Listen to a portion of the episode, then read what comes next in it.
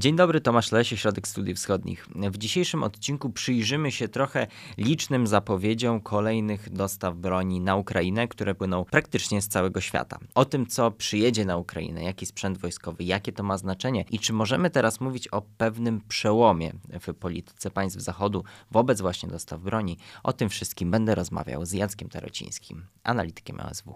Dzień dobry. To jest podcast Ośrodka Studiów Wschodnich.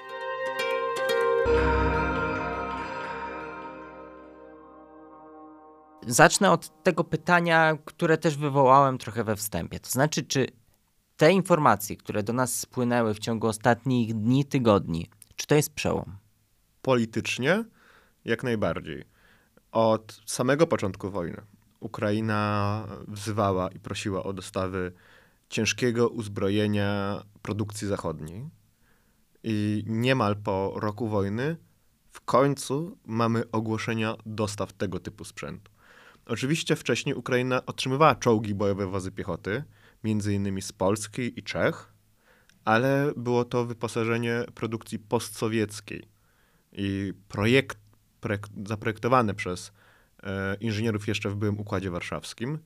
Teraz e, ten ciężar się zmienia i po raz pierwszy zostały ogłoszone dostawy bojowych wozów piechoty i czołgów produkcji i projekt zaprojektowany przez inżynierów z Zachodu. No dobrze, to rozpiszmy to trochę, oczywiście bez wchodzenia w szczegóły. Myślę, że z tych z Państwa, których interesuje taki dokładny spis tego, co na Ukrainę trafi i w jakich ilościach, to możecie Państwo zobaczyć na stronie osw.waw.pl. Tam jest analiza Leopardy i Abramsy dla Ukrainy 336 dzień wojny i także inne analizy, w których spisujemy, rozpisujemy te, e, ten sprzęt, który trafił na Ukrainę, który trafi dopiero na Ukrainę, ale Ciebie, Jacku, zapytam o to, co byś szczególnie podkreślił, co jest szczególnie ważne, co właśnie e, jest zaplanowane do tego, żeby na Ukrainę trafiło jaki sprzęt? Przede wszystkim, moim zdaniem, bojowe wozy piechoty, a na drugim miejscu czołgi. Jest to uzbrojenie, które zapewnia bezpieczeństwo żołnierzom, ponieważ e, projekty zachodnie są zoptymalizowane pod e, wyższy poziom ochrony i bezpieczeństwa dla żołnierzy oraz pozwalające na większą świadomość sytuacyjną. I to jest generalna różnica między uzbrojeniem wschodnim i zachodnim. Te projektowane nawet w latach 80. i schyłku lat 70. w Stanach Zjednoczonych, Wielkiej Brytanii czy e, Niemczech mają dużo wyższy poziom systemu świadomości sytuacyjnej, to znaczy lepsze termowizory, lepsze terminale wymiany danych. Dzięki temu żołnierze są w stanie lepiej wiedzieć, co się wokół nich dzieje. Takich urządzeń, a inaczej na takim poziomie y, wyrafinowania technicznego urządzeń, nie ma nawet najnowsze uzbrojenie rosyjskie. I to jest ta podstawowa różnica. Dzięki temu sprzętowi Ukraińcy w końcu będą mogli dokonywać y, kontrnatarć i uderzeń, nie ryzykując tak bardzo y, własnymi siłami. Pamiętajmy, że siły zbrojne Ukrainy mają ograniczony zasób sprzętowy i osobowy i ważna jest relacja koszt do efektu. Chodzi o to, żeby Ukraińcy mogli prowadzić wojnę, zadając Rosjanom jak największe straty, samemu ponosząc jak najniższe, i ten sprzęt będzie mógł to ułatwić. Mhm. Wiemy już co, a teraz drugie pytanie, ile? No i to drugie pytanie jest trochę bardziej problematyczne, ponieważ jesteśmy w okresie, kiedy poszczególne państwa dopiero, jeżeli chodzi o czołgi, zaczynają ogłaszać, ile są w stanie oddać. I na dzień dzisiejszy wiemy tylko i wyłącznie na pewno o 14 Leopardach 2A6 e, z Niemiec, 14 Leopardach 2A4 z Polski, 14 Challengerach 2 z Wielkiej Brytanii i 4 Leopardach 2A4 z Kanady. Pozostałe kraje, takie jak Finlandia, Szwecja, Norwegia oraz e, innymi Hiszpania i e, Holandia, są w procesie rozmów między własnymi ministrami obrony narodowej a wojskiem w celu ustalenia, ile są w stanie oddać bez znacznej utraty swojego potencjału. A dla tych z Państwa, bo myślę, że wiele osób może nie kojarzyć, czy liczba właśnie 14 w kontekście czołgów, czy yy, i w kontekście całych działań bojowych, czy te liczby, o których tutaj powiedziałeś, czy to są no, liczby znaczące, które mogą coś realnie zmienić na froncie, czy, czy jednak no, jest tego zdecydowanie za mało? Jest tego zdecydowanie za mało. Federacja Rosyjska straciła półtora tysiąca czołgów tej wojny, które mamy wizualne potwierdzenie. Półtora tysiąca i mierzymy to, jak rozumiem, z tymi dziesiątkami, które wysyła Zachód teraz Ukrainie. Realnie tych czołgów finalnie ma być około setki w tej transzy pomocy. Miejmy nadzieję, że ona będzie tylko i wyłącznie przysłowiowym, um, nogą, przysłowowią nogą w drzwiach i pozwoli szerzej otworzyć ten strumień pomocowy dla Ukrainy wyposażenia e, ciężkiego. No, ale jeżeli chodzi o potrzeby na tu i teraz, ta setka to jest najprawdopodobniej tyle czołgów, ile Ukraina utraci w tym roku do momentu ich uzyskania. To nie będą nowe brygady, to nie będą nowe bataliony, to będzie odtworzenie zdolności, które Ukraina już posiadała, ale w wyniku walk utraciła. Zadałem pytanie co, zadałem pytanie jak, więc czas na pytanie kiedy. Kiedy ten sprzęt trafi na Ukrainę? I tu mamy rozbieżne e, informacje, ponieważ Niemcy mówią o najwcześniej początku kwietnia, realnie 3-4 miesiące od rozpoczęcia szkoleń, czyli od początku lutego najprawdopodobniej. Strona polska naciska, żeby to było jednak wcześniej niż później, tak samo strona ukraińska. Wielka Brytania nie orzekła, kiedy chce oddać, a wczoraj, w czwartek, yy, rzecznik Pentagonu przeka przekazała, że amerykańskie Abramsy zostaną dostarczone dopiero w ciągu kilku miesięcy i to kilku raczej należy liczyć jako w okolicy września, ponieważ wozy te muszą być świeżo wyprodukowane dla e, strony ukraińskiej ze specjalnym, zmienionym wyposażeniem, ponieważ Amerykanie nie chcą się podzielić pewnymi tajnymi technologiami, które są implementowane w tych wozach, jak na przykład pancerz, który jest wzmocniony płytami z, z ubożałego uranu. Ty, tych wkładów raczej nie będzie, dlatego Amerykanie muszą praktycznie od podstaw wyprodukować nowe wozy dla Ukrainy albo zmodernizować już używane. Ma to pewną zaletę. Ukraińcy dostaną nowoczesną wersję Abramsa. Nie będzie to używana M1A1. Czyli no nie, nie będzie to wersja jakaś tam osłabiona, powiedzmy. Um, jeżeli chodzi o protekcję pancerza, może być osłabiona, bo nie będzie miała najnowocześniejszych, najnowocześniejszych pakietów opancerzenia, czy nie będzie miała najnowocześniejszej termowizji, czy systemów komunikacji, bo takie urządzenia. Ale i tak będzie to nowoczesne. Ale będzie to nowoczesny poziom, dużo nowocześniejszy niż czymkolwiek, co posiadają i używają Rosjanie.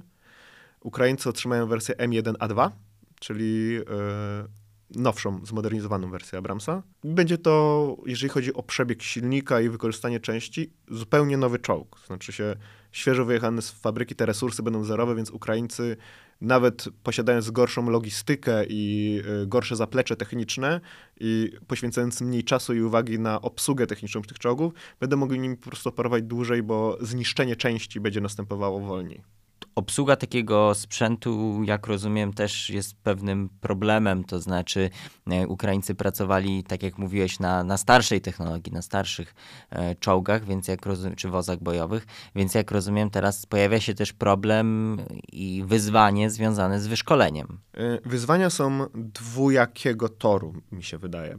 Przede wszystkim każde nowe e, wyposażenie i nowy sprzęt to jest nowy łańcuch logistyczny. To nie jest tak, że Masz na myśli sam przerzut na Ukrainę? Nie, mam na myśli części zamienne. Okay. To nie jest tak, że gąsienica od Abramsa pasuje do Leoparda, czy nawet y, śruby, które mocują silnik w, w podwoziu. Każda część jest zupełnie inna. To jest pierwszy podstawowy problem, że trzeba te części importować i wyszkolić odpowiednie załogi do obsługi technicznej. I też warto podkreślić, dużo więcej żołnierzy zajmuje się obsługą techniczną czołgów, niż walczy tymi czołgami. To, to, to jest podstawowa kwestia. Drugą kwestią jest mnogość typów. I to może sprawiać prawdziwe problemy Ukraińcom. Jeżeli mówimy o samych leopardach, to mówimy, że Ukraińcy dostaną leopardy 2A6, leopardy 2A4, leopardy 2A4 NO być może z Norwegii. Każdy ten wóz jest troszeczkę inny i troszeczkę się różni.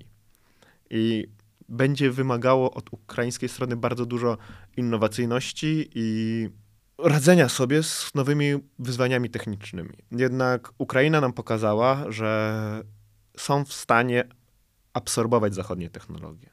I to będą duże wyzwania, ale powinni sobie z nimi poradzić. Mhm. E, ale też, jak rozumiem, kwestia ta kiedy jest też trochę związana z kiedy ten sprzęt będzie używany na wojnie na Ukrainie, jest też związana z tym, że będą tutaj organizowane szkolenia dla, dla wojsk ukraińskich na zachodzie. Mm, Tak, będą one organizowane i w Niemczech, i w Stanach Zjednoczonych. Pierwsi żołnierze szkolący się na bojowych wozach piechoty e, M2 Bradley już trafili do Stanów Zjednoczonych i już rozpoczęli ten kurs. Na, nawet są nagrania w internecie, jak e, przysłowiowo bawią się niektórymi nowymi elementami tego wyposażenia. Jednak to też potrwa.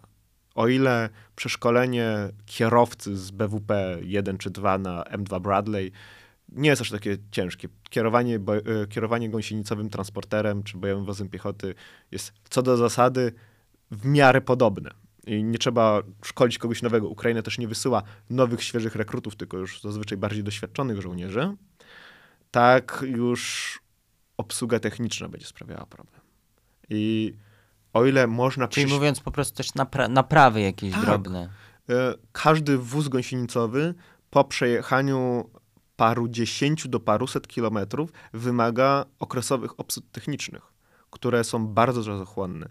Jednym z takich bardziej, można powiedzieć, zabawnych elementów jest napinanie gąsienic. Po około 100 kilometrach metal się rozszerza i gąsienica zaczyna opadać i może grozić zerwaniem, to znaczy unieruchomieniu pojazdu, a wymiana całej gąsienicy trwa wiele godzin i wymaga ciężkiej pracy, bo taka gąsienica waży paręset do paru ton, paręset kilogramów do paru ton. Yy, I po prostu załoga musi napinać gąsienicę, yy, co daną liczbę przejechanych kilometrów, co zużywa czas i musi mieć wiedzę, jak to robić. I tak jest z każdym elementem. Wymiana oleju. Czołgi nie palą tylko paruset litrów na 100 kilometrów, nawet do 1200 litrów na 100 kilometrów, ale również zużywają setki kilogramów oleju na, przejecha- na każdy przejechany dystans. I to są wiele godzin robót obsługowych, które trzeba wykonywać i każdy wóz bojowy jest troszeczkę inny. I żeby też nie dramatyzować i nie mówić, jakie to są złe czy e, zasobochłonne zachodnie wozy, wschod- to też dotyczy wozów wschodnich. Ale trzeba też wiedzieć po prostu co do czego, gdzie Tak, ten olej trzeba wlać, wiedzieć, jak jest- tą gościnicę naciągnąć. Tak, dokładnie. I to są problemy, przed którym będą stali Ukraińcy. I y, niestety dla nich za y, wozy zachodniej proweniencji so, wymagają większej uwagi technicznej. Tam jest dużo więcej elektroniki. Jest, y, są bardziej mm, finezyjne silniki, które zaś zapełniają dużo większą moc i dużo większe zdolności, ale wymagają też bardziej regularnych przeglądów i wymagają też większej uwagi przy ich użytkowaniu. To jest coś, czego żołnierze po prostu będą musieli się nauczyć, co zajmuje czas. Mhm. No i właśnie do tego czasu chciałem zapytać, na ile, już pytałem o to, na ile to jest przełom. I jest z tego, co mówiłeś, to przełomem, jeśli chodzi o to, że rzeczywiście taki rodzaj uzbrojenia e, z zachodu na Ukrainę jeszcze nie docierał, ale teraz y, podobne pytania, trochę w innym kontekście, to znaczy, czy to jest y, właśnie przełom, jeśli chodzi, czy to może doprowadzić do jakiegoś przełomu już stricte w działaniach bojowych, ale zacznę może od czegoś innego, to znaczy, kiedy rzeczywiście te, te, te, te i czy w ogóle te, te wozy bojowe, czołgi, te, te różne elementy, mm, które teraz będzie Zachód dostarczał, kiedy one mogą realnie być w boju? Czy to jest perspektywa tygodni czterech, czy to jest perspektywa, tak jak mówiłeś w przypadku, w przypadku amerykańskiego sprzętu, bardziej września, czy to będzie też proces na wiele tygodni rozłożony? Ten proces zajmie co najmniej paręnaście tygodni. Pomimo zabiegów ukraińskich wspieranych przez administrację polską, żeby ten sprzęt trafił jak najszybciej, nie będzie on raczej już pod koniec marca e, na polach ukraińskich. Wydaje się, że przełom maja, czerwca będzie takim realnym oknem czasowym, kiedy ten sprzęt może się pojawić, a kiedy się pojawi w boju, to już zależy tylko i wyłącznie od sztabu naczelnego Sił Zbrojnych Ukrainy, bo to on będzie decydował, kiedy poszczególne nowe e, brygady wyposażone w nowy sprzęt będą używane i w jakim celu. Bo Ukraińcy mogą zatrzymać te nowe jednostki jako rezerwę. Trzymać je troszeczkę z tyłu i w przypadku, kiedy Rosjanie będą dalej się posuwać i mieć inicjatywę strategiczną, używać ich jako odwodu do zatykania dziur we froncie, które mogą się pojawić i do wykonywania lokalnych na- kontrnatarć. co, za, co prawdopodobnie by zatrzymało kompletnie rosyjską inicjatywę. Jeżeli rosyjski walec pancerny wyhamuje do tego czasu, Ukraińcy mogą użyć tego nowego sprzętu jako forpoczty natarcia, które będzie wyzwalało terytoria już zajęte przez Rosjan, ale to wszystko zależy, w jakim miejscu ta wojna będzie w czasie, kiedy ten sprzęt dotrze, a dzisiaj, z dzisiejszej perspektywy, trudno to przewidzieć. Wiemy, jak ta wojna jest w stanie się zmienić w ciągu dwóch miesięcy, a co dopiero będzie za trzy. Ale jednak wrócę też do tego, o czym mówiłeś. Mm, powiedz, czy dobrze to interpretuję, że jednak ciężko mówić o, o pewnym przełomie, to znaczy, że i tego, że to odwróci w ogóle sytuację wojenną już stricte na froncie, to dokładnie, co, co teraz zostało zdecydowane, że pojedzie na Ukrainę, bo tego jest zwyczajnie za mało, tak? Podkreślmy to bardzo wyraźnie. Polska i Czechy w zeszłym roku jako dwa państwa dały więcej czołgów i bojowych wozów Ukrainie, niż teraz zostało zadeklarowane w całym styczniu. Polska deklaruje kolejne dostawy. Wczoraj w kanadyjskiej telewizji premier Mateusz Morawiecki powiedział, że oprócz 14 leopardów, które oddamy Ukrainie, oddamy jeszcze 60 około e, czołgów proweniencji wschodniej, czyli T-72, a co najmniej połowa z nich będzie polską modernizacją, czyli PT-91 twardy. Tak? I tutaj mówimy o tym, że leopardów będzie około 80 do 90 dostarczonych Ukrainie przez 8, 9, 10 państw, a z drugiej strony sama Polska teraz deklaruje, że wy, wyśle obok tego jeszcze 60 T-72 i PT-91 twardy. Te liczby nie pozwalają Ukraińcom na rewolucyjną zmianę na polu walki. W tym momencie, jeżeli spojrzymy na dokładną liczbę przekazanego sprzętu, to wydaje się, że powstanie jedna ukraińska brygada zmechanizowana, że tak powiem, autoramentu amerykańskiego na sprzęcie w pełni amerykańskim i jedna brygada pancerna na sprzęcie niemiecko-europejskim.